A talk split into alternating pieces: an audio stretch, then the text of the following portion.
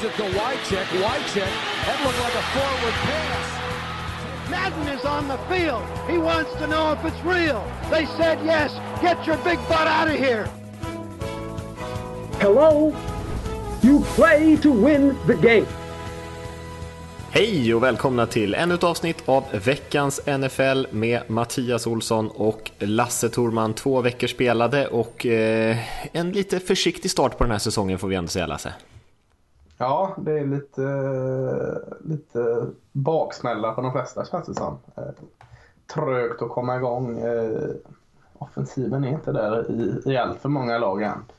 Vilket jag då som är offensivt glad tycker är lite tråkigt. Men eh, vi får hoppas på magiska vecka tre. Mm, så är det. Eh, och det blir lite liknande upplägg eh, den här veckan som vi har kört eh, de senaste poddarna. Det blir lite nyheter, vi ska köra tio snabba som vi körde förra gången där vi bara kollar tillbaka lite intryck från, från veckan som var.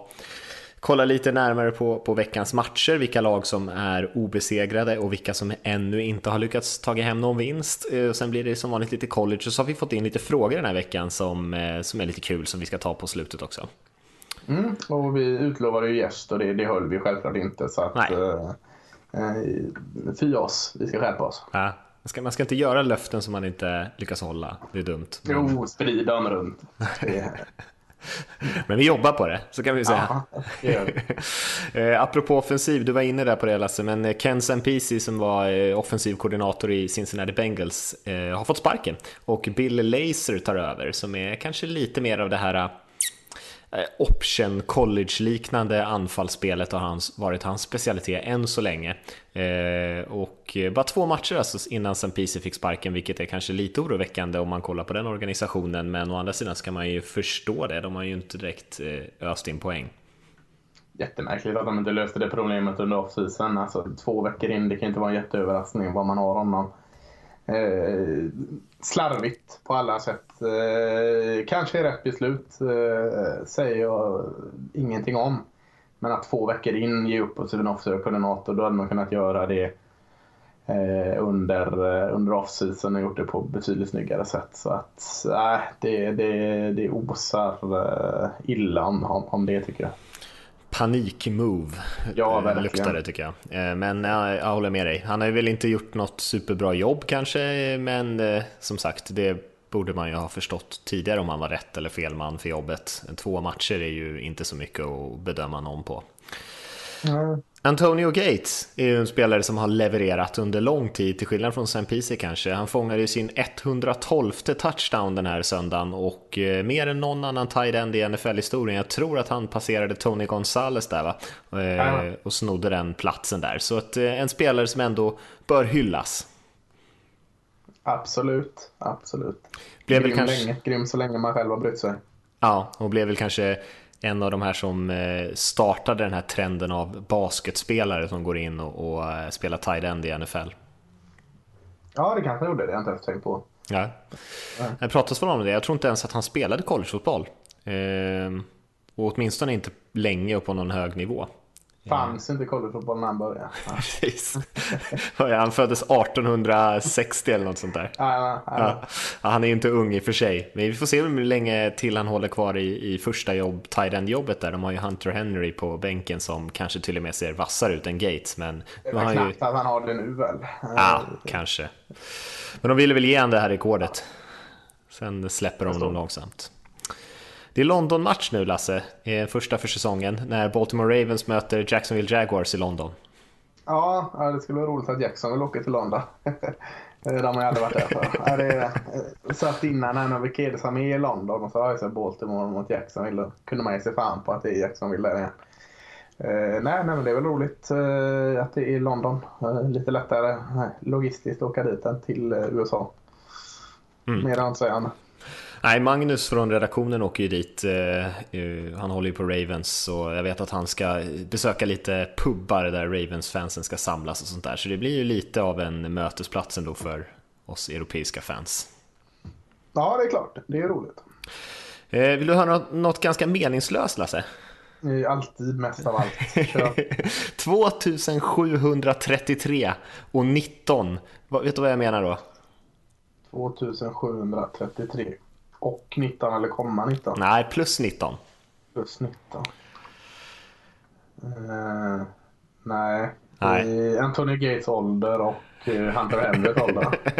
det skulle kunna varit det. Ja. Men det är faktiskt antalet yards from scrimmage och touchdown som årets rookies producerat än så länge. Och det är faktiskt mer Oj. på de två första veckorna av en säsong eh, sedan 1970 var det så länge sedan. Så när vi har pratat om alla de här rookies som har producerat så, så är det inte bara en, en, en känsla utan det är ovanligt många rookies som spelar bra och Kareem Hunt är en av dem.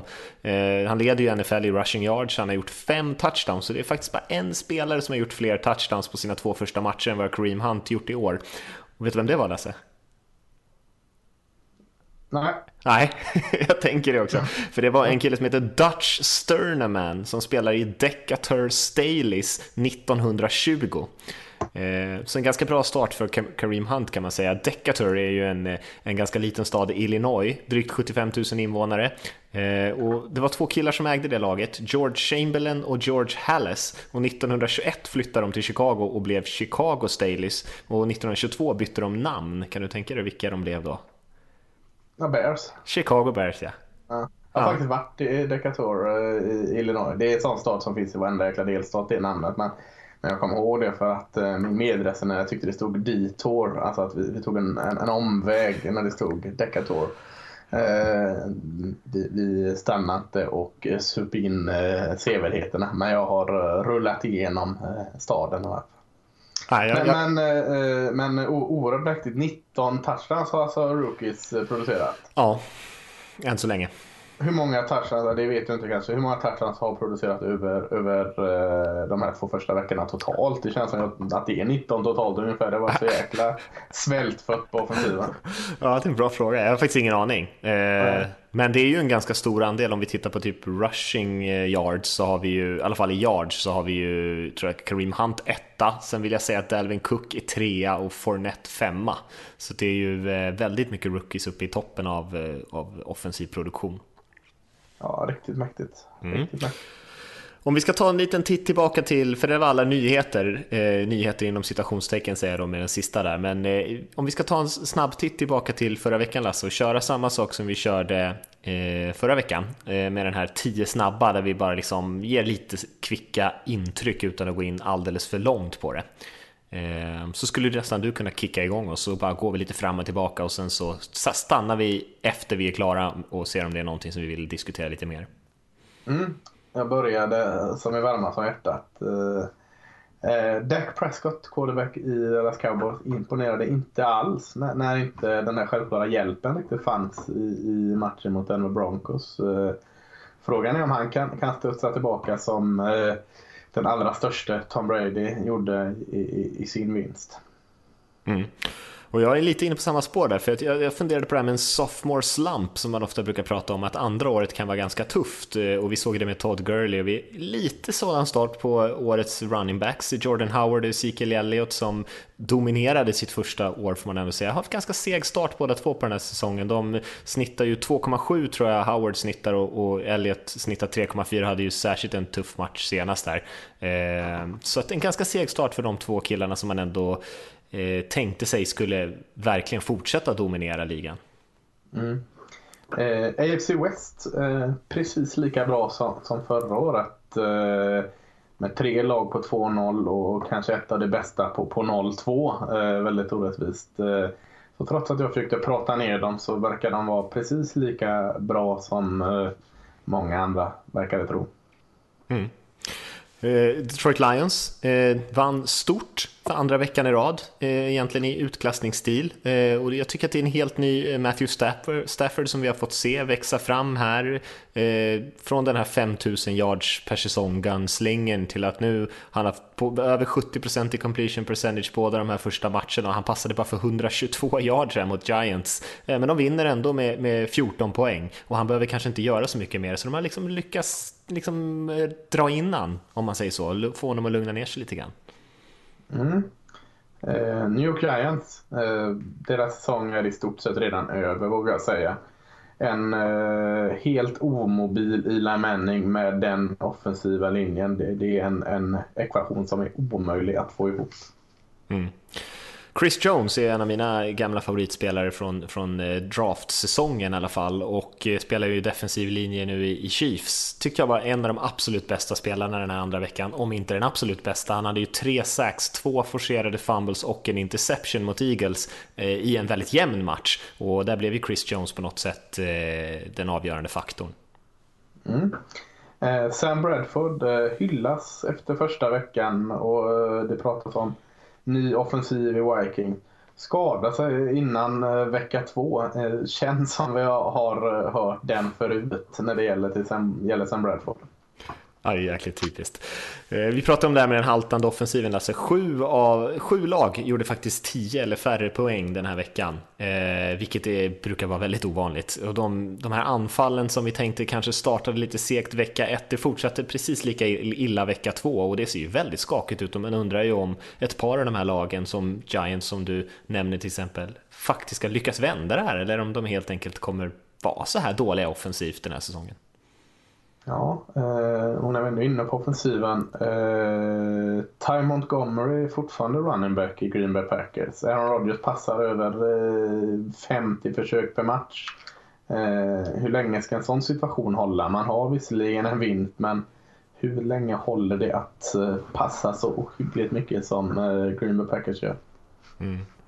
Du var inne på AFC West lite grann. Jag skulle vilja lyfta Broncos där faktiskt. Denver Broncos som fick eh, ganska mycket skit kastat på sig under offseason här. Många hade tippat att de skulle komma sist i den här divisionen. Det är fortfarande inte omöjligt att de gör det såklart, men eh, har ju vunnit båda sina matcher. Ser ut som ett riktigt topplag och Trevor Simeon, quarterbacken där som många ser som en tillfällig lösning, har ju faktiskt spelat riktigt bra tycker jag. Mm. Mm. Mm. Får inte kommentera tio snabba här Jo, nu, nu får du kommentera om vi är klara med våra tio. Får jag Nej, jag vill inte ta... Jo, det vill jag. Jag vill ta saker ifrån Denver Broncos, absolut.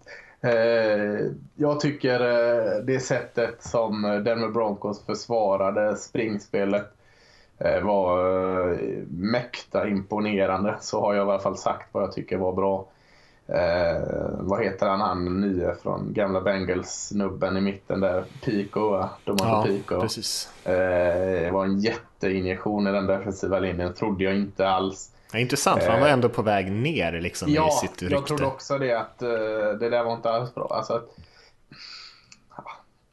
ja, jag kan ändå inte på något sätt ge Denver Broncos någon form av röd matta här. För att Eh, de vinner ju alltid, eh, säger jag eftersom jag tippade eh, Cowboys förra veckan. Men de vinner ju alltid första hemmamatchen. Det är typ två gånger någonsin med viss överdrift de inte har vunnit första hemma. Eh, och ja, jag tycker alltså, de fuckar inte upp så mycket. Eh, Dallas Cowboys var jättebleka.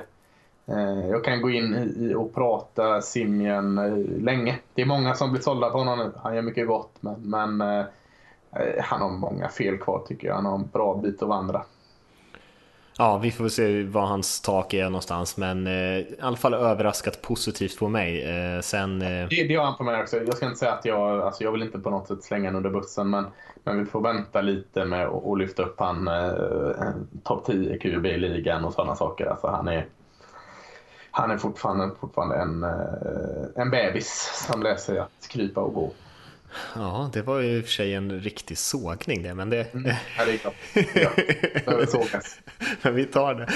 Det är intressant du säger om AFC West där, alltså jag, håller helt med dig vilka tre tre väldigt imponerande lag. Sen har vi Chargers som eh, har missat ett field goal för att ta matchen till övertid och ett field goal för vinst här nu de två senaste veckorna. Sen att man gör det jävligt klantigt innan man sätter sig i en ja, tuffaste möjliga situation efter det läget man är. Man har liksom chansen att driva för touchdown, man har gott om tid på klockan, men man ska på något sätt ändå slarva med sin play calling, sin clock management tills man till slut sitter i den där situationen att man måste sparka in ett 42 eller 43 eller 44 yards field goal. Eh, det var nog lite närmare den här veckan, men ändå ger sig bara en den där lilla chansen istället för att maximera sina chanser och sen så torskar man på att man missar dem där med en, med en rookie-kicker dessutom som man inte har eh, lyckats fixa någon bättre kicker än så. Eh, så lite otur, lite de får skylla sig själva faktiskt. Mm, ja, det är helt Ska vi hoppa vidare till vad som händer den här veckan? Absolut, absolut. Ja. Uh, det är bra tempo idag Lasse känner jag. Ja, det, det, det är det nya. Det är det nya svarta. det, är det, nya, det nya svarta. Det är bara för att det är Blåvitt match på tv som vi speedar på så mycket. Jag fick tona ner mina sådana här eh, konstiga... Ja, mitt beteende när det inte kommer till en fotboll, så jag vill inte älta det med här. Nej, vi, kan, vi kan hoppa direkt till eh, Minneapolis. Mm. Tampa Bay hälsar på. Ja, eh, Tampa Bay som också har vunnit allt hittills. Visserligen bara en match som första blev, blev uppskjuten där av eh, någon av alla de här. Irma var det va? Ja, eh, orkanerna. Ja, det borde det vara ja. Mm. Ja, eh, oavsett. Såg ju, dominerade ju egentligen matchen igenom mot Chicago hemma. Eh, kanske låter enkelt när vi får tänka på ett annat 2-0-lag, eh, Atlanta Falcons, eh, hade det tufft mot Chicago. Så att eh, vi får se hur, hur stark den vinsten var. Eh, det jag tog med mig, eh, James Winston med, med noll eh, turnovers, eh, det är ju, det är ju ren guld alltså. alltså. Kan man få ner hans turnover, alltså, jag säger kan du få ner den till två per match så är det fortfarande eh, en, en, en bra James Winston. Och samtidigt så har man, jag tror man hade fyra takeaways i försvaret. Alltså, spelar grymt starkt mot spring. Alltså, det var, det var väldigt mycket gott som, som, ska komma från den här matchen tycker jag. Ska Vikings på något sätt ha, ha en chans att slå Tampa hemma så, så krävs det att man spelar eh, väldigt, eh, det är ju tråkigt som fan att säga det, fan vad det tråkigt låter, disciplinerat i offensiven liksom. Men alltså att du får Winston att, att på något sätt chansa, man, man, man håller sina, sina contains och man man, man, man tvingar eh, James Winston att göra den här chanspassen som, som jag tror inte, han kan inte låta bli den alltså. Alltså att han inte hade några turnovers här, eh, det tror jag inte vi kan räkna med. Men kan man tvinga han till att chansa lite mer så, och, och vinna den här turnover margin, då, då har man chansen. Eh, sen vet jag inte hur det ser ut offensivt. Alltså, jag har dålig koll på Bradfords skada om han är tillbaka till redan nästa helg eller inte. För, för har de Case Keenum där så, så känns det Mm, eh, då, då, är det ännu mer press på rookien Delvin Cook där, som visserligen har gjort det bra hittills, men så bra som Tampa såg ut mot Spring så nej, eh, alltså det talar väldigt mycket för Tampa Bay jag tycker. Mm. Ja, det var ju verkligen eh, imponerande att eh, de lyckades vinna på det sättet de gjorde Tampa Bay. Att man trodde ändå att det här explosiva anfallet skulle vara tvungna att och liksom lyfta det här laget till all, varje vinst. Men i senaste matcherna så var det ju faktiskt försvaret som vann matchen. Och det, det, det säger ju ganska mycket om att man ändå har tagit en utsteg i sin utveckling som lag, att man liksom kan vinna på det sättet också. Och när man väl får ihop alla de delarna så, eh, så kan det ju bli jäkligt eh, giftigt. Och jag tror, att, eh, jag tror inte att Bradford kommer spela den här matchen eh, vad jag har förstått, utan att det kommer bli Keenum som startar och då, då ser jag att Tampa Bay har en stor fördel där. Eh, för annars tror jag precis som det att Vikings-försvaret här är tillräckligt giftiga, tillräckligt dominanta på den defensiva linjen för att skapa situationer där Winston kan stå för några turnovers. Och jag tror säkert han kommer göra det, men jag tror att Tampa Bay vinner ändå. Mm. Ja, jag håller med dig. Vilken match vill du hoppa till? Uh, Nashville. Uh, Seahawks uh, 1-1 mot Tennessee 1-1. Mm.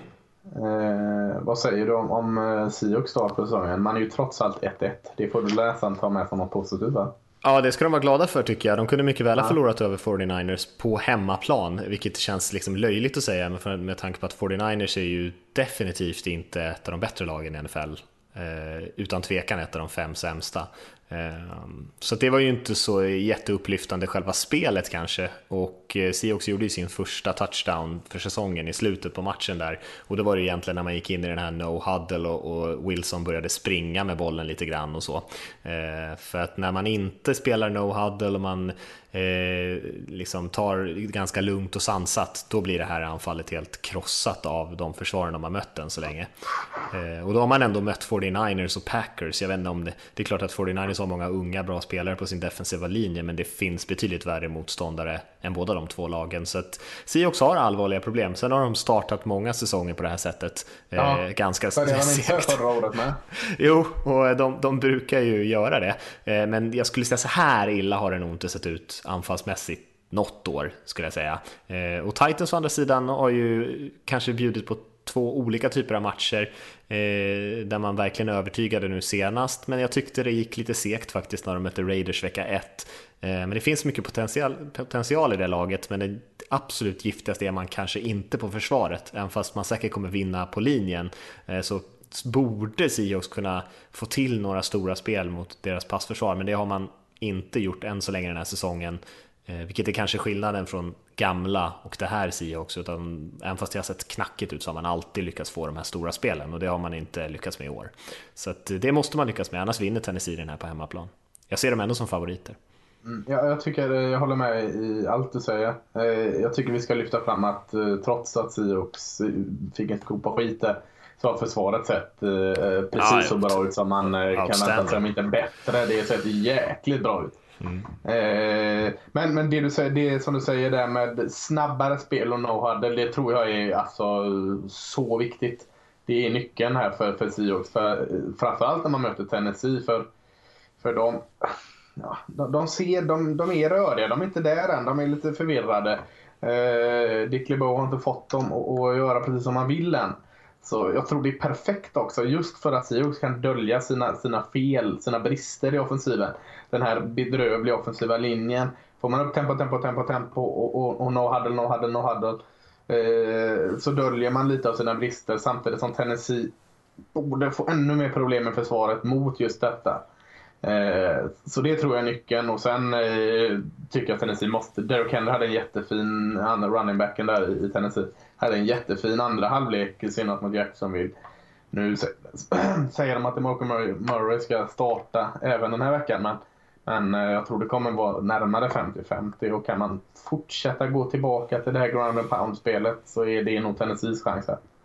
Ja, jag tror båda de här lagen kommer få det ganska svårt offensivt, även fast Tennessee gjorde mycket poäng senast, tror jag att de kommer få det tuffare här. Ehm, jag skulle säga om den no-huddle-grejen är ju att Seahawks har ju varit så pass dåliga. Eh, för Ja, det vet ju du Lasse och eh, alla andra som liksom eh, har spelat offensiv att det är svårt att komma in i sitt no-huddle om man inte får sin första first down. Man måste liksom få ett positivt spel så man kan ja. komma upp på linjen och få igång det där. Men Seahawks har liksom sprungit för en halv yard, eh, sprungit för en yard och sen har man haft liksom tredje och lång och sen så har man blivit, blivit three and out och så har man inte ens fått chansen att komma in i den här no-hudden. Så det är nog viktigt att man lyckas plocka upp den där första first down så man kan göra det för Seahawks mm. tror jag. Nej, men snabbt spel så menar jag även liksom att du, du kan baka in eh, tunnel screen, bubble screens, alltså ut med screens, alltså snabba, mm. snabba bollar ut liksom och få, få igång, rulla igång det liksom. Inte köra den här eh, spring upp en inside zone utan trixa till det, få upp snabbheten och sen så fortsätter du med no huddle. Där, där eh, vill jag ha Seahawks. Mm. Jag håller med. Eh, vad har du mer där på, eh, på listan som ser spännande ut? Eh, två lag eh, med två segrar. Eh, Atlanta Falcons reser till Detroit och möter mm. Lions.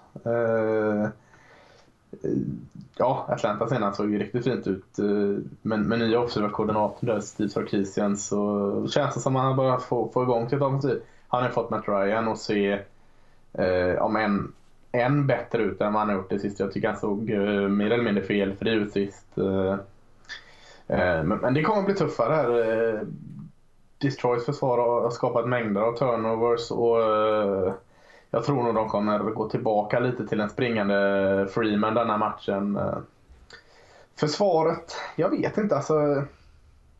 Tyckte de såg svaga ut sist. Eh, Devondre Campbell ser ju fortsatt jättebra ut. Men, men, men, annars så, nej, jag tycker man kan förvänta sig lite mer av det här försvaret som var väldigt bra förra året. En sak som vi borde, kanske borde haft med på nyheterna där Lasse är ju att Vic Beasley, deras bästa pass rusher, har skadat sig. Han kommer ju vara borta, eh, vi säger två, tre månader eller något sånt där tror jag. Och det hjälper ju absolut inte, det är en av deras bästa försvarsspelarna. Så det är ett jättestort avbräck eh, som vi kanske borde ha nämnt lite tidigare till och med, men nu säger vi det nu istället. Mm. Detroit som du var inne på lite innan där just därför det ser ju skitbra ut. Han har redan passat för 6 TD. Eh, running backen det eh, i, i Lions, Amir Abdullah, börjar se allt mer ut som en skadefri och den formen han ändå kom in i ligan med. Eh, och, och, nu kan man ju, det är svårt att lyfta upp den defensiva linjen när man möter en så bedrövlig offensiva, offensiv linje som Giants har. Alltså jag menar Siganza såg ju läskig ut men samtidigt var den möttes. Så, så mm, Eric Flowers. Ja, eh, jag vet inte riktigt vad, vad jag eh, ska ta med mig av det här försvaret. Mer än att man gjorde vad man skulle och därtill. Eh, sen var man om att det är en annan sak. Men, men det är en jättespännande QB-kamp så jag tycker man, man, kan ha i någon form av match i matchen. Matt Ryan mot Matthew Stafford. Kul känns det. Känns som en kul match. Mm. Eh, ja, jag håller med dig. Eh, det känns som att de här två lagen är inte superolika kanske i sin spelstil, men jag tycker att Falcons är bättre på det mesta. Vic Beasley tror jag är, ja, det kommer nog skada dem på, på lång sikt. Jag tror inte i den här matchen. Eh, nu har jag i och för sig underskattat Lions i båda deras första två matcher och det känns ju dumt att göra det för en tredje gång. Men eh, jag räknar ändå Falcons som ett av topplagen i år och jag gör nog inte riktigt det med Lions än, fast jag tror att de kanske kan vara uppe och sniffa på på wildcard-platsen eller något om de fortsätter som de har spelat nu, spelar väldigt stabilt, eh, litar på sina styrkor och sådär. Eh, men Falcons är ju ett bra lag på riktigt, de har ju en bra trupp egentligen över hela brädet eh, och borde vinna den här matchen även fast det är bortaplan. Nu är ju inte Detroit kanske det tuffaste stället att spela bortamatch heller. Nej. Eh, vad kallas den? The City of Brotherly Love? Eller vad kallas Nej, den? det är ju Philadelphia. Ja, det är dit jag vill. Jaha, du skulle hoppa dit. Jag tror du pratade ja, om Detroit. Ja. Nej, nej, Detroit var Motor City eller vad det? Ja, just det. Just det. Det är det faktiskt. Ja. Eh, nej, men jag vill till eh, staden med eh, syskonkärleken. Eh, och frihetsklockan och, och, och, goda mackor. Philadelphia. 1-1 eh, tar sig an eh, New Giants 0-2 i, i NFC East Derby. Oh, ska, vad ska vi säga om, om Giants då? Vi har redan sagt att deras offensiva linje är helt och hållet bedrövlig. Eh, ja. Eli Manning står där, han, kan ju inte, han är ju omobil så in i helsike så han, han, kan ju inte lösa det själv heller. Så han står där och hoppas på att offensiva linjen ska bli bättre, vilket det inte kommer bli. Så, så det känns inte som det spelar någon större roll hur bra New York Giants försvar är eller hur bra Odell Beckham Jr är eller hur, hur eh, ändå lovande nya terrenden även Engram har sett ut. Alltså att när Eli står och räknar med att han ska bli blockad i fickan och det kommer han inte bli. Så går det ju inte. Alltså, och, och lägg det till att han möter eh, en defensiv linje som eh, ställer till det en del för Kansas senast så, så, så, kan jag inte på något sätt se hur det här ska sluta annat än att Philadelphia Eagles krossar New York Giants. Eh, skämmer ut dem. Eh, New York Giants har ett jättebra defensiv, eh, absolut. Men, men ska de vara på plan en hel jäkla match så, så blir det tufft för dem. Carson Wentz har sett jättemycket, eh, sett mycket bättre ut än förra året. Han har passat för över 300 yards båda matcherna. Och visst, han är fortfarande lite upp och ner. och, och eh, gör en hel, fel, en hel del felbedömningar men äh, jag tror Philadelphias brister i offensiven. Man har inte heller något riktigt spring, fungerande springspel än. Philadelphias brister i offensiven är det minsta problemet här. Alltså, det stora, stora problemet är det här med en orörlig Eli Manning och en eh, obefintlig offensiv linje. Det går ju inte att vinna så. Hur vinner man så Mattias? Nej, det är väldigt, väldigt svårt. Man vinner ju genom att ens försvar producerar en massa turnovers egentligen, är väl den enda möjligheten. Kanske något stort special team-spel för, för Giants. Eh, för jag håller som dig Philadelphia som ganska stora favoriter här och det är ju en enorm mismatch mellan en av ligans absolut sämsta offensiva linjer mot en av ligans absolut bästa defensiva linjer. Eh, och som du var inne på, eh, inte tala illa om cowboys här Lasse, men, men Giants har ju mött cowboys och Eh, Lions defensiva linjer och ändå lyckats se rätt förskräckliga ut. Och det är ju inte kanske de läskigaste eh, försvarslinjerna i, i ligan. Eh, även fast cowboys kanske är ganska bra mot springspelet så är det ju inte känt som någon pass rusher eh, mecka direkt där i, i Dallas. Och Lions Eh, ja, jag hade inte väntat mig att deras linje skulle producera på den nivån. Så, så det här är ju ett helt annat typ av motstånd för dem och det har redan sett väldigt illa ut. Det tror jag kommer bli svettigt. Å andra sidan så Wentz, som du säger, han, han har spelat bättre. Eh, tycker han ser kanske lite tryggare ut, men fortfarande ganska mycket eh, dåliga beslut, ibland lite dålig bollplacering. Eh, det är klart att eh, Giants försvar kan, eh, kan störa honom. Men det ska Ja. mycket till tror jag. De behöver ett gäng turnovers, så helt omöjligt är det inte. Och det brukar alltid bli lite jäm, jämnare och svettigare de här derbymatcherna än vad, det, än vad det annars blir. Men eh, Philadelphia borde vinna det här, annars får de skylla sig själva om de inte tar sig till slutspel i slutet av säsongen. Mm. Jag ser bara framför mig att visst, Conservants tar dåliga beslut, kastar en, en pick. Giants returnerar den ner till uh, Eagles 20 yardlinje. Uh, första i red zone. Sack, bam, då är det första och 17. Sack, bam, andra och 24. Och så eh, får man inte ens en fin goal för att eh, de, de tar sig fan inte framåt alltså. Det spelar ingen roll, de måste göra pick six varje gång i Giants om det ska hända något. För deras offensiv kan fan inte producera. Nej. Om de kör Wildcat med Odell Beckham Jr. eh, matchen igenom. Där har du chansen. Och han är ju dessutom fortfarande lite skadad, Ja. så det är inte så att han springer runt där och är liksom sig själv riktigt än. Nej. Eh, en sista match Lasse tänkte vi att vi skulle dyka in i. Vi kan väl säga det att vi försöker liksom göra en kombination av att prata om de kanske mest intressanta matcherna och att vi också försöker lyfta alla lag liksom med regelbunden basis på något sätt. Så att vi ska inte prata om samma lag varje vecka. Men är det så att ni märker att vi syndar lite grann och liksom aldrig pratar om något särskilt lag eller pratar varje vecka om eh, eh, cowboys eller Seahawks eller något annat lag som, som vi ibland snubblar in på så är det bara att hojta till. Eh, Men vi tänkte att vi skulle eh, säga några ord ändå om AFC West-derbyt när Kansas City Chiefs hälsar på hos Los Angeles Chargers. Chiefs som är 2-0 och- Chargers som är 0-2 så är det här en måste-match nästan för Chargers på hemmaplan. Och tar inte du vad Los Angeles kallas för? Du som ändå har bott där nu när vi har smeknamn på städer. Vi åker till...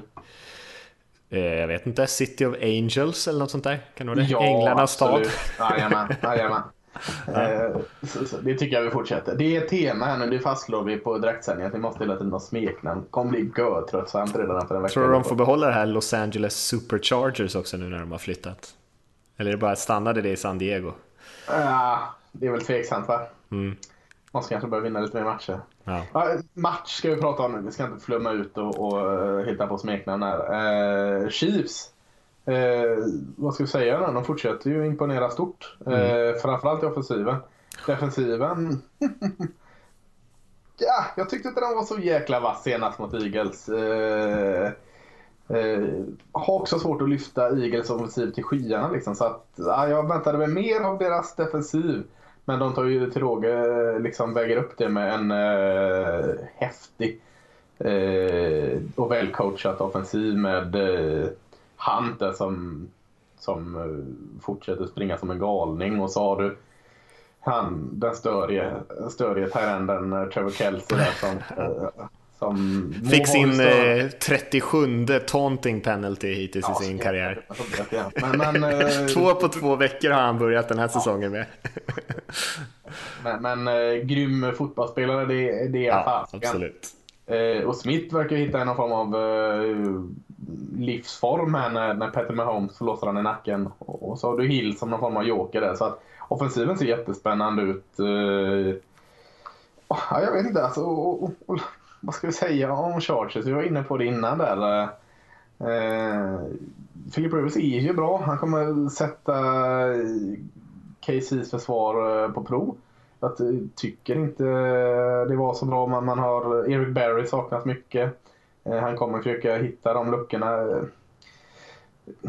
men, men jag vet inte. Alltså, att förlora så här många tajta matcher som, som Chargers gör, det, det tär på ett lag. Och, och hur fasiken ska man susa tillbaka i den här matchen? Chiefs som har allt momentum med sig i, och, och Chargers flyttar till en ny stad men skakar ändå inte av sig. Det där spöket hänger med från San Diego upp till Los Angeles. Så att man, man kan inte knyta ihop de här tajta matcherna. Eh, jag tror de går 0-3. Man har dessutom Conan Jason Verrett skadad, eller i alla fall inte 100%. Eh, vilket är ett stort avbräck. En jätteduktig Conan. Eh, nej, eh, jag, jag, tror, jag tror man startar 0-3 och, och eh, med, med de andra lagen som redan nu är 2-0 eh, kan det mycket möjligt vara att det står tre lag på 3-0 och ett lag på 0-3 och då, då, då finns det inte chans i världen att man tar sig till slutspel. Tänkte precis säga det. Förlorar de här matchen skulle jag säga att det är helt kört. Alltså det är på gränsen i alla fall. Det är klart att det går att vända en sån utveckling, men eh, om vi kollar på vilka de andra möter. Broncos möter Bills. Eh, mm. det, det, har jag redan kritat in för en vinst eh, för Broncos. Och Raiders möter Redskins. Det är i och för sig borta matcher för båda de här två lagen, eh, men de borde ändå vinna båda. Eh, Raiders är väl kanske inte lika självklart, men de borde vinna den. Och, och torskar Chargers så går ju KC till 3-0. Så då är det sån jäkla uppförsbacke eh, för ja. Chargers redan. Ett lag som man ändå så hade så höga förhoppningar på. Jag tycker fortfarande de spelar bra, åtminstone försvarsmässigt i, i Chargers och, och borde inte vara 0-3. Men eh, ja, man skapar sin egen lycka på något sätt och de har ju satt sig i den här situationen själva. Man eh, måste liksom leverera i slutet på, på matcherna, annars, eh, annars så blir det så här. Det är så få matcher under en säsong att det är svettigt tyvärr eh, när, man, när man börjar med sådana här stora missar. Eh, jag håller halvt med dig om din analys av Chiefs där. Eh, jag tyckte att anfallet faktiskt hade det lite knackigt på Eagles. Eh, den offensiva linjen fick definitivt stryk av Eagles defensiva linje i första halvlek. Det, Kanske... räknar jag, det räknar jag med att de flesta offensiva linjer får mot Eagles defensiva linje å andra sidan. Ja, det får de. Men det gjorde också att de, de haltade lite grann, åtminstone en bit in i andra halvlek och Alex Smith tog väldigt mycket stryk. De såg inte lika stabila ut som de gjorde i den första matchen då de mötte en betydligt svagare defensiv linje. Så att eh, Chargers kan nog eh, störa dem lite grann, det tror jag. Men sen så var Eagles anfall ganska svagt, eh, så eh, då till slut tröttar de ju Kansas City helt enkelt ut dem, för de har så många små speedsters som du var inne på som är så explosiva att det kanske bara behöver en halv yard och sen så sticker de så är det en 60 yards touchdown. Eh, men jag tror att Chargers kan vinna den här matchen, men det kommer det kommer bli jämnt och det kommer bli tufft. Det är en bra motståndare att möta, men det är ett absolut måste. För KC är det inte alls lika viktigt. De skulle kunna förlora den här matchen och det skulle inte vara någon katastrof. Nej, absolut inte. Frågan är hur man som, som tränare och ledare eh, förmedlar ut den här matchen för Chargers. Kör man den här eh, det är nu eller aldrig redan vecka tre som tränare eller försöker man hålla nere det? Undrar, undrar hur man, hur man eh, liksom förmedlar ut vikten av en vinst här till spelarna. Ja, det är ju svårt. Men man måste ju för något sätt pumpa upp dem lite grann. Alltså, men sen blir det ju säkert jäkligt tråkig stämning om de torskar. För det är klart, då ska man inte ge upp på säsongen även fast Nej. det ser mörkt ut. Men eh, det är ju ett derby ändå. Det är klart, det är viktigt oavsett vad det hade varit. De måste ju vinna de här matcherna ändå. Ja. Så man kanske kan hitta någon annan vinkel på det utan att säga att det är domedags. Eh... Ja, det är väl bäst va? För jag menar, kör du det fullt krupad nu är det alldeles förlorar man. Hopp, står vi där. Det var aldrig. Det blev aldrig. Vi har uh, hela jäkla året kvar. ja. Nej, det är inte så kul nej. Eh, hörru, vi ska förresten eh, hoppa vidare, det blir en ganska naturlig övergång där. Vi ska kika lite grann på de lagen som är obesegrade och de lagen som inte har vunnit än. Och, det är rätt många i varje spalt och vi behöver inte prata om varje av dem. Men jag kan ju räkna upp alla de lagen som har börjat 2-0 i alla fall. Alltså. Mm. Eh, och då har vi Atlanta Falcons, Baltimore Ravens, Carolina Panthers, Denver Broncos, Detroit Lions, Kansas City Chiefs, Oakland Raiders och Pittsburgh Steelers. Inte ett oväntat gäng kanske det där ändå. Du har Detroit och Carolina, där som jag inte såg riktigt. Eh, Baltimore och Denver kan väl också sitta på men, men Kansas, det är inte oväntat men, men det är inte de här väntade stolarna. Eller det är Pittsburgh, eh, Oakland, Atlanta eh, skulle jag säga att eh, det hade jag kunnat se. De andra är ändå lite... Det är inga jätteskrällar men eh, ja, Frågan är hur mycket vikt man ska lägga vid, vid 2-0 eh, efter två veckor. Men, men... Nej, eh, vilket, vilket lag tycker du sticker ut mest uh, som oväntat? Då? Jag tycker mm. nog ändå Carolina. Det hade jag inte riktigt trott. Nej, men de har andra sidan spelat bra tycker jag. Jag tror att Detroit kommer vara svårt att hålla i det här och jag tror också att Baltimore Ravens kommer få svårt att hålla i det. De har producerat 10 turnovers på två matcher i sitt försvar, vilket såklart är positivt, men man kommer inte producera fem turnovers per match i resten Nej. av säsongen. Då slår man NFL-rekordet med typ tre gånger vad det var innan. Eh, och eh, det här anfallet i Baltimore är ju för dåligt. Jag tror inte att de kommer kunna hålla i det och, och utmana Steelers som slutspelsplatsen utan jag tror att de kommer falla av lite så småningom men det är ju en väldigt positiv start för dem såklart. Mm, absolut. Eh, om vi kollar på de som är 0-2 Lasse så har vi New York Jets, Cincinnati Bengals, Cleveland Browns, Indianapolis Colts, Los Angeles Chargers, New York Giants, Chicago Bears, San Francisco 49ers och New Orleans Saints. Ja, eh, Cleveland eh, som ändå hade hypat upp lite, inte jätteoväntat de är 0-2 ändå. De, har, eh, de kommer nog lämna den här nollan ganska snart så det är inte oväntat. Möter Colts nu. att de är där. Eh, just det, så vi blir av med ett av de här lagen. Ja. Eh, Om de inte kryssar, eh, i och för sig. Ja, just det. Colts är ju där som vi sa, känns inte helt oväntat. Chicago inte så oväntat. San Francisco inte så oväntat tycker jag. Giants inte så oväntat med tanke på hur det har sett ut, men innan hade jag inte trott det. Eh, New Orleans är ju så här, man vet aldrig vad man har det där försvaret. Nu börjar vi veta lite mer vad vi har det, eh, så då är det inte så oväntat. Så jag skulle säga att det är Cincinnati Bengals och eh, Los Angeles Chargers som, som kanske inte riktigt bör vara där. Men Cincinnati har inte sett bra ut heller. Så egentligen är det väl Los Angeles Chargers som, som haft marginalerna emot sig. Några av de här har ju ganska svettigt just nu för Bengals som du nämner ska åka till Lambo och möta Packers på bortaplan. Då är, mm. då är det är svettigt, jag tror inte de vinner det. Och sen eh, så har vi ju också, vilka var det mer jag tänkte på, Saints möter ju Panthers på bortaplan också. Eh, går ju att vinna såklart, men eh, ändå ett tufft möte. Och, och Saints går de till 0-3 så återigen eh, börjar man säsongen på det här sättet och eh, måste någon gång börja ifrågasätta varför man hamnar i den här situationen hela tiden. Eh, många, många år i rad nu här då, eh, med, då man har ju varit en besvikelse egentligen. Mm. Om du skulle få ta ett eller två lag nu här som du ändå ser har störst chans att vända på det här och till och med ta sig till slutspel, vilka skulle det vara? Jag tror Chargers kommer vinna en hel del matcher, men eh, slutspelet blir ju tufft för, beroende på liksom, vilken division de är i. Eh, jag tror också att Bengals kommer vinna lite fler matcher, men jag tror inte på slutspel egentligen där heller nu efter det här eh, utgångsläget man har. Eh, Bedrövliga Colts då? De är ändå en division där alla verkar slå alla och upp och ner. Alltså, kan men de är verkligen bedrövliga också. Ja, ja visst, men de tog lite övertid senast. Eh, visserligen mot ett dåligt Cardinals kan man uh, få en, en skitvinst eh, här eller där och så är lagt tillbaka och så... Nej, jag tror inte det riktigt själv heller. Jag försökte bara uh, sälja in.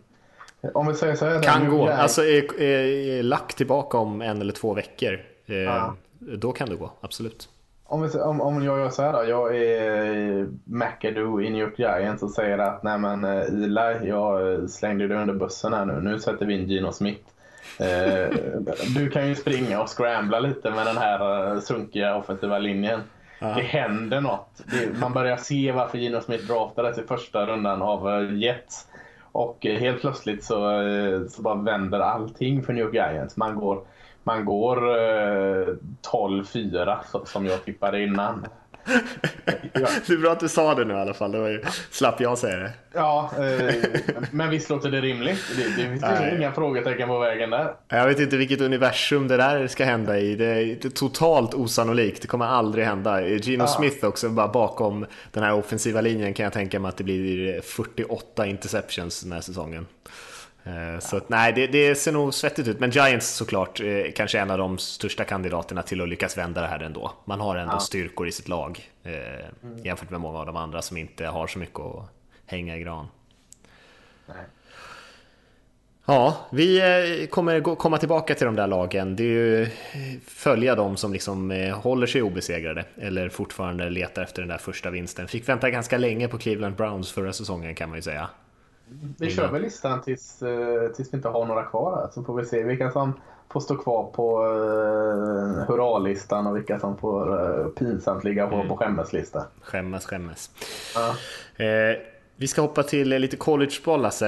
Eh, händer det någonting spännande i collegevärlden? Alltid, alltid, alltid, alltid. Eh, ja, nej men det, det är...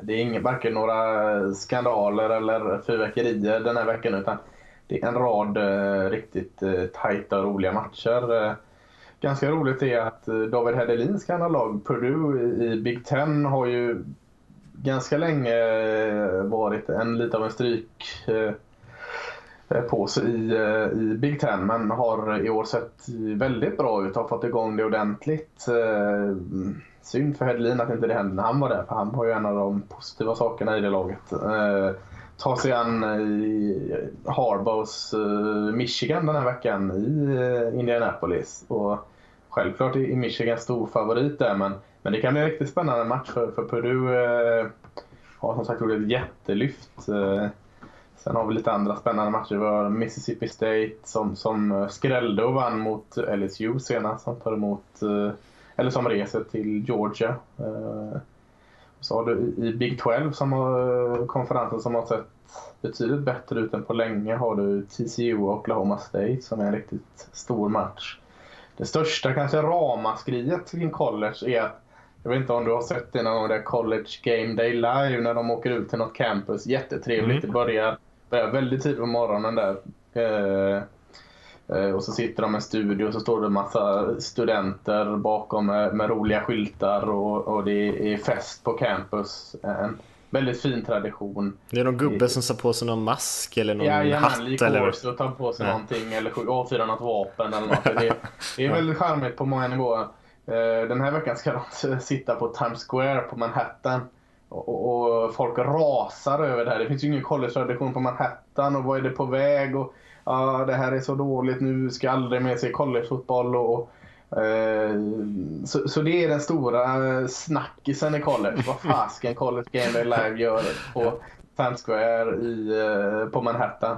Kan man kalla det ett ilandsproblem kanske? Eh, det kan man helt klart göra. Det var någon som rasade över att japanska turister skulle gå i bakgrunden och fota det här. Det, det Helvete! Vad är världen på väg? Det var bättre förr. Ja, jag kan till viss del hålla med att det är väldigt, väldigt charmigt när de åker ut till olika campus. Men, men en vecka där man eh, kringgår lite rutinerna, det, det tycker jag man kan överleva. Ja, snart är de nog tillbaka där nere i södern. Ja. Hörru du, vi har eh, massa frågor och den första är ju faktiskt lite college-relaterad. Eh, mm. Så vi kan börja med det. Vi kan väl säga att om man vill skicka in frågor så är det podcast nflsupporter.se som man kan mejla in. Eh, mm. är absolut enklast. Och då har vi en fråga från Henrik som skriver Tjena, jag och en polare ska se Michigan Notre Dame på lördag. Sen tar vi bussen till Detroit för att se Detroit Atlanta. Har ni lust att prata lite extra om Michigan Notre Dame i podden? Till exempel när kommer folk till arenan? Var samlas man innan? Och tror ni att det blir fullsatt? Kul att den finns. En svensk i Notre Dame. Det här blir vår första college-match live. Eh, ja, jätte, jättekul att ni är college. Jag måste bara varna här lite att jag hoppas inte, du skrev Michigan Notre Dame här. Jag hoppas inte åker till Ann Arbor för att det är Michigan State mot Notre Dame är det. Så att ja. matchen är i East Lansing. Eh, men, men det, det, tror jag Henrik har koll på att det bara försvann State där. det är bra. Eh, bra konsumentinfo annars så att han inte är liksom på fel plats. Eh, ja. Eh, och, och, eh, som sagt jätterolig match. Notre Dame är alltid speciell att se och framförallt nu med Jordan Genmark hit där som kommer in och dominerar på special teams och har fått rulla in lite som safety i vissa delar av matcherna också. Eh, och eh, jag har varit i Lansing. Eh, det är en ganska liten håla. Eh, East Lansing ligger lite i utkanten där campus är och det är ganska bra fart eh, kring den matchen. Jag har inte varit på match där, jag har bara varit i själva staden. Eh, jag kan tänka mig att den är väldigt charmig, en liten håla. Och jag var tvungen att gå igenom gamla, gamla bilder faktiskt när jag fick denna och jag kan rekommendera Crunchies Burgers and Beers. Uh, uh, en riktigt riktig bra sportbar som ligger väldigt nära campus. Crunchies Burgers and Beers. bra namn längs, också. Ja, ligger längs den här avenyn. Jag kommer inte ihåg vad den heter. Den, ja, det googlade tailgating kring arenaområdet och på campus finns det också gott om. Eh, så, så där kan man hitta med. Men eh, vill du inte köra dit i en pickup-truck och ställa en grill på parkeringen så är Crunchies eh, ett bra alternativ att gå innan och efter match. Lagen i sig, Michigan State har en liten mellansäsong. Brukar vara väldigt eh, väldigt disciplinerade i försvaret och, och, och luta sig mot ett bra springspel i offensiven. Notre Dame har eh, också en liten mellansäsong, eh, men en riktigt grym offensiv linje, med, eh, offensiv linje med två stycken spelare. Nelson heter garden och Mac någonting, McLinky säger vi lite så jag, jag har skrivit inte upp vad han heter. men en Mac G på left tackle. Båda de kommer antagligen draftas i första runda nästa år. Så att du får se framtida NFL-spelare där. De slår ju lite rekord där senast va, med sitt springspel. De har ju en springande QB där som är explosiv. Mm. Eh, hoppas han kan visa sig på sin bästa sida för att han har varit lite upp och ner. Men, eh, nej, men det, det, är en rolig match, absolut. Eh, önskar att jag kunde vara med. Mm. Två klassiska lag också på något sätt. Absolut. Eh, vi har också en fråga från Sebastian. Eh, till att börja med, tack för en bra podd och ett grymt magasin. Alldeles perfekt nivå för en någorlunda nyfrälst NFL-tittare som mig själv. Jag är inne på min tredje ordentliga säsong nu, sett lite strömatcher och lite Super Bowl sådär tidigare. Det jag slås av, eh, och här får ni gärna slå mig på fingrarna, är att NFC generellt håller en mycket högre nivå än AFC. Eh, så fortsätter han, Patriots är såklart överlägset bäst, men där bakom skulle jag säga att det är nästan bara NFC-lag som utmanat de senaste åren. Packers, Falcons, Cowboys, Seahawks, Panthers och Broncos seger för två år sedan eh, talar lite emot det, men poängen är att toppen är jämnare i NFC. Eh, slutspelträdet är ju oerhört mycket, oerhört mycket svårare för det lag som, från NFC som ska till Super Bowl än för Patriots som lär ta platsen i år också. En annan sak jag grunnat på är om AFC East är så otroligt usel för att Patriots spelar där eller om Patriots går så bra för att AFC East är så usel. Hur stor fördel är det egentligen för ett lag som, för ett, för ett lag att ha så dåliga divisionsmotståndare och finns det någon diskussion kring detta inom NFL? Jag tycker det är ganska bra reflektioner där Lasse, det är ju saker som man ändå ja, har hört, eh, hört tidigare. Absolut. Eh, och vi har varit inne på det om vi ska jämföra AFC och NFC så att, att toppen i AFC kanske till och med är lite starkare än NFC. Men eh, botten är betydligt svagare. Alltså det är mycket jämnare NFC än vad det är i AFC. En del så här långt två veckor in talar emot det att AFC West har i stort sett hela sin division där och och du har eh, eh, mer lag som är 2-0 där och sånt. Men, men annars så är väl vi och många andra inne på att AFC har det. De har Pittsburgh, de har eh, New England och vanligtvis Denver som tre starka liksom, bastiljoner. Medan eh, i AFC, eller i NFC så är det mycket mer utspritt med lagen som dominerar. Men man får ändå säga att det har börjat förändras lite grann för att i NFC West som var en av de bästa divisionerna i NFL för bara något år sedan så är ju kanske den sämsta divisionen just nu med som Cardinals spelar och 49ers fall från toppen och inte ens Seahawks har ju levererat än i år. Eh, så det börjar kanske förändras lite grann mm. åt AFCs favör. Mm. Den andra frågan där som man hade då om AFC East, om det är liksom Patriots som gör att alla andra är kassa eller om Patriots liksom har en liten eh, extra push för att resten av divisionen är så dålig. Och huruvida det är någon diskussion kring det i NFL, alltså? Ja, du, eh, jo men det är det väl. Det diskuteras väl en hel del när Bills började skeppa av spelare efter spelare att man skulle liksom eh, börja om för att på något sätt hitta ett lag som kan utmana New England Patriots. Liksom, liksom sket den här säsongen. New England såg redan bra ut, eh, för bra ut liksom. Så att man, man skeppar av och försöker börja om för att kunna utmana Eh, Eh, hur mycket sanning det ligger bakom eller inte, det, det, det låter ju vara osagt. Men, men absolut så har det spekulerats i det. Eh, sen eh, kan, är det väl lite att se lite lätt på hur starka New England Patriots är genom att lyfta fram att resten är skit. Jag är ju, jag är ju svag för Miami Dolphins i år och, och Bills har ju ändå haft sina eh, säsonger eh, och Jets hade väl, nu var det bra många år sedan Jets var eh, bra där men men eh, New York Jets eller eh, New England Patriots har ju varit eh, dominerande även när de har haft med sig lag i divisionen. Så att jag skulle nog vilja säga att är det något håll det lutar så är det att de andra tre lagen har lite problem på grund av att New England Patriots är så bra. Mm. Alltså de har ju ändå wildcard-platsen att sikta på, man möter ju bara Patriots två gånger om året så att är, man kan inte riktigt skylla på det kanske, att man inte lyckas Nej. ta sig vidare. Eh, men det, det är, är, ju faktiskt lite diskussion om det här och kanske särskilt kring sidning. Eh, att man kanske ska basera det på, men det hade ju inte gjort någon skillnad i Patriots fall, men kanske på vinster och sådär istället. Så att om man vinner eh, NFC West på åtta vinster så kanske man inte ska vara högre sidad än om Jets hade tagit sig vidare i AFC East på 11 till exempel.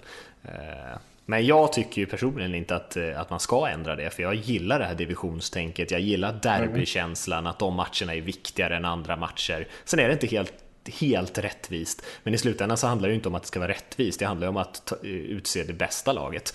så att då, om man inte ens klarar av att vinna sin egen division, ja, då vet jag inte om man ska gnälla så mycket. Nej, jag håller helt med.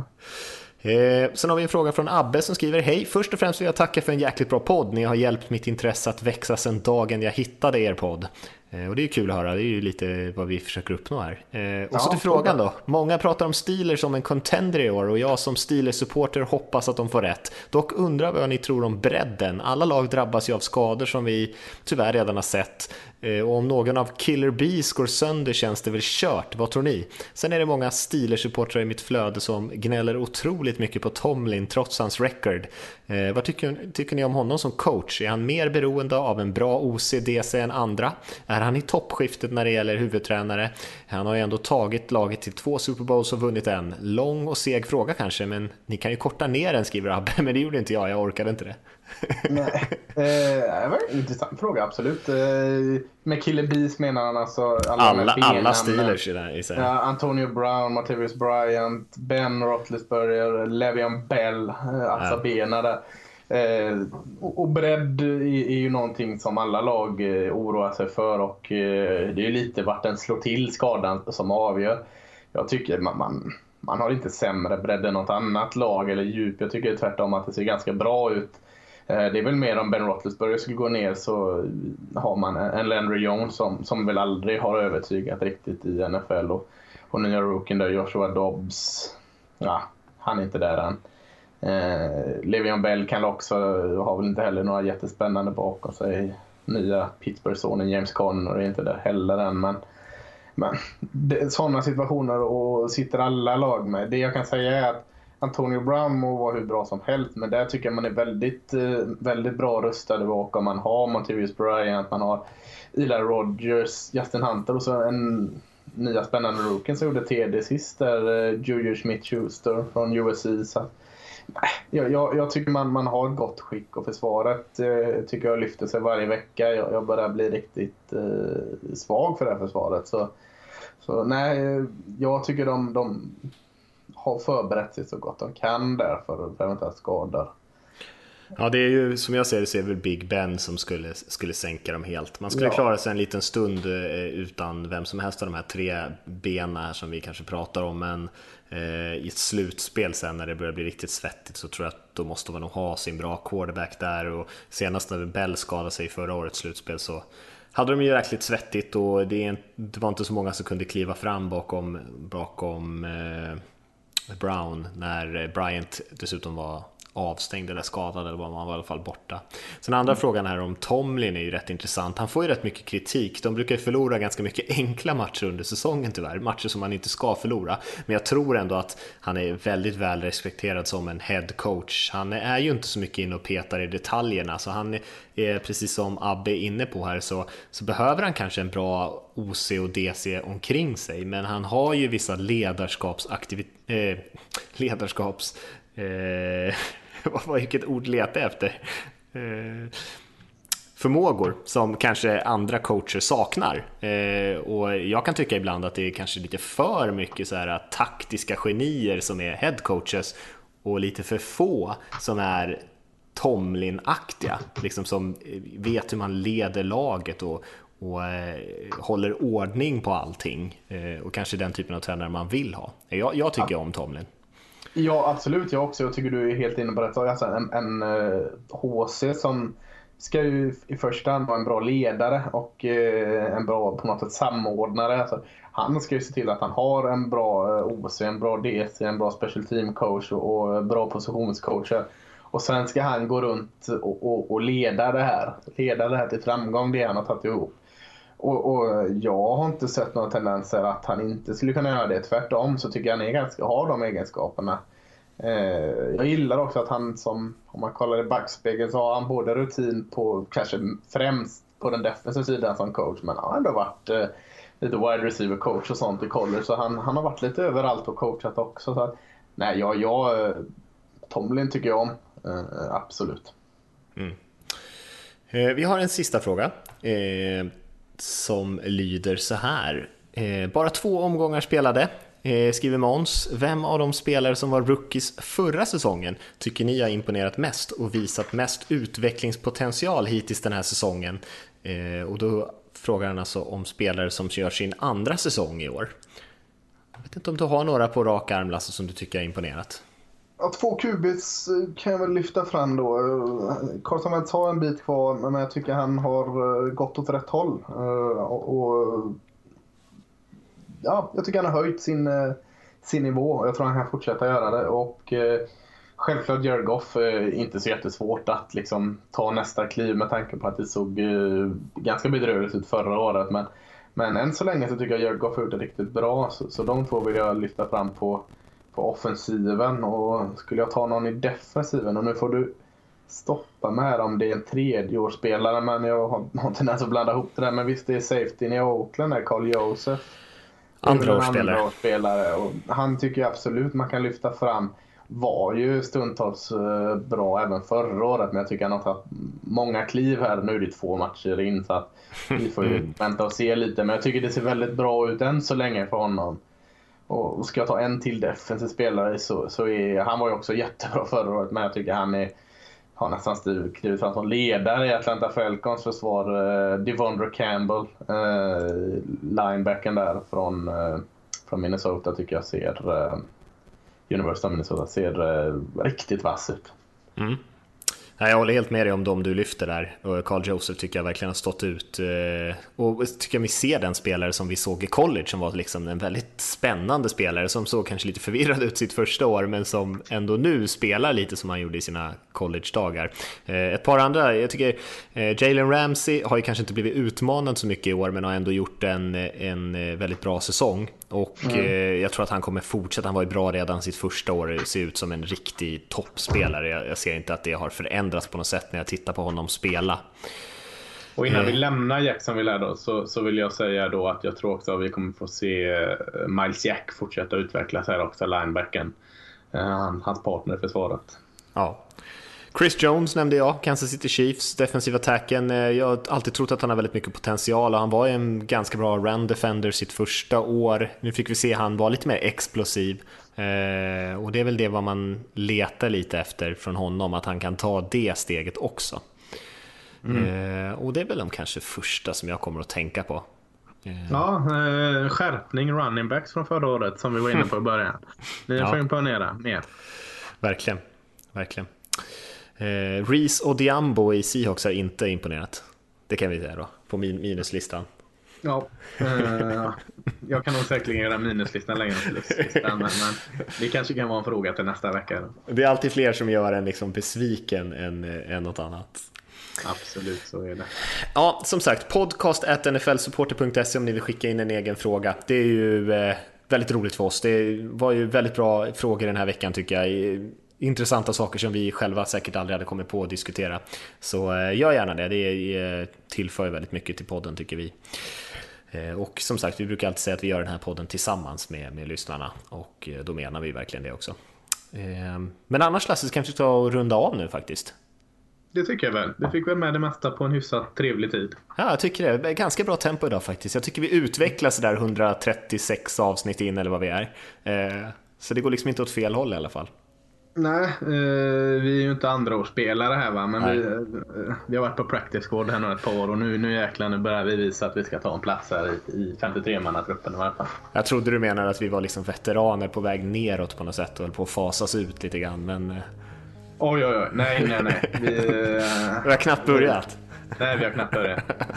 vi säger så för den här veckan hörni. Som sagt, skicka gärna in frågor eh, och eh, hör av er om, det, om ni har någonting annat som ni undrar över. Så eh, får ni ha en bra helg och så hörs vi om en vecka helt enkelt. Det gör vi. Ha det bra allihop.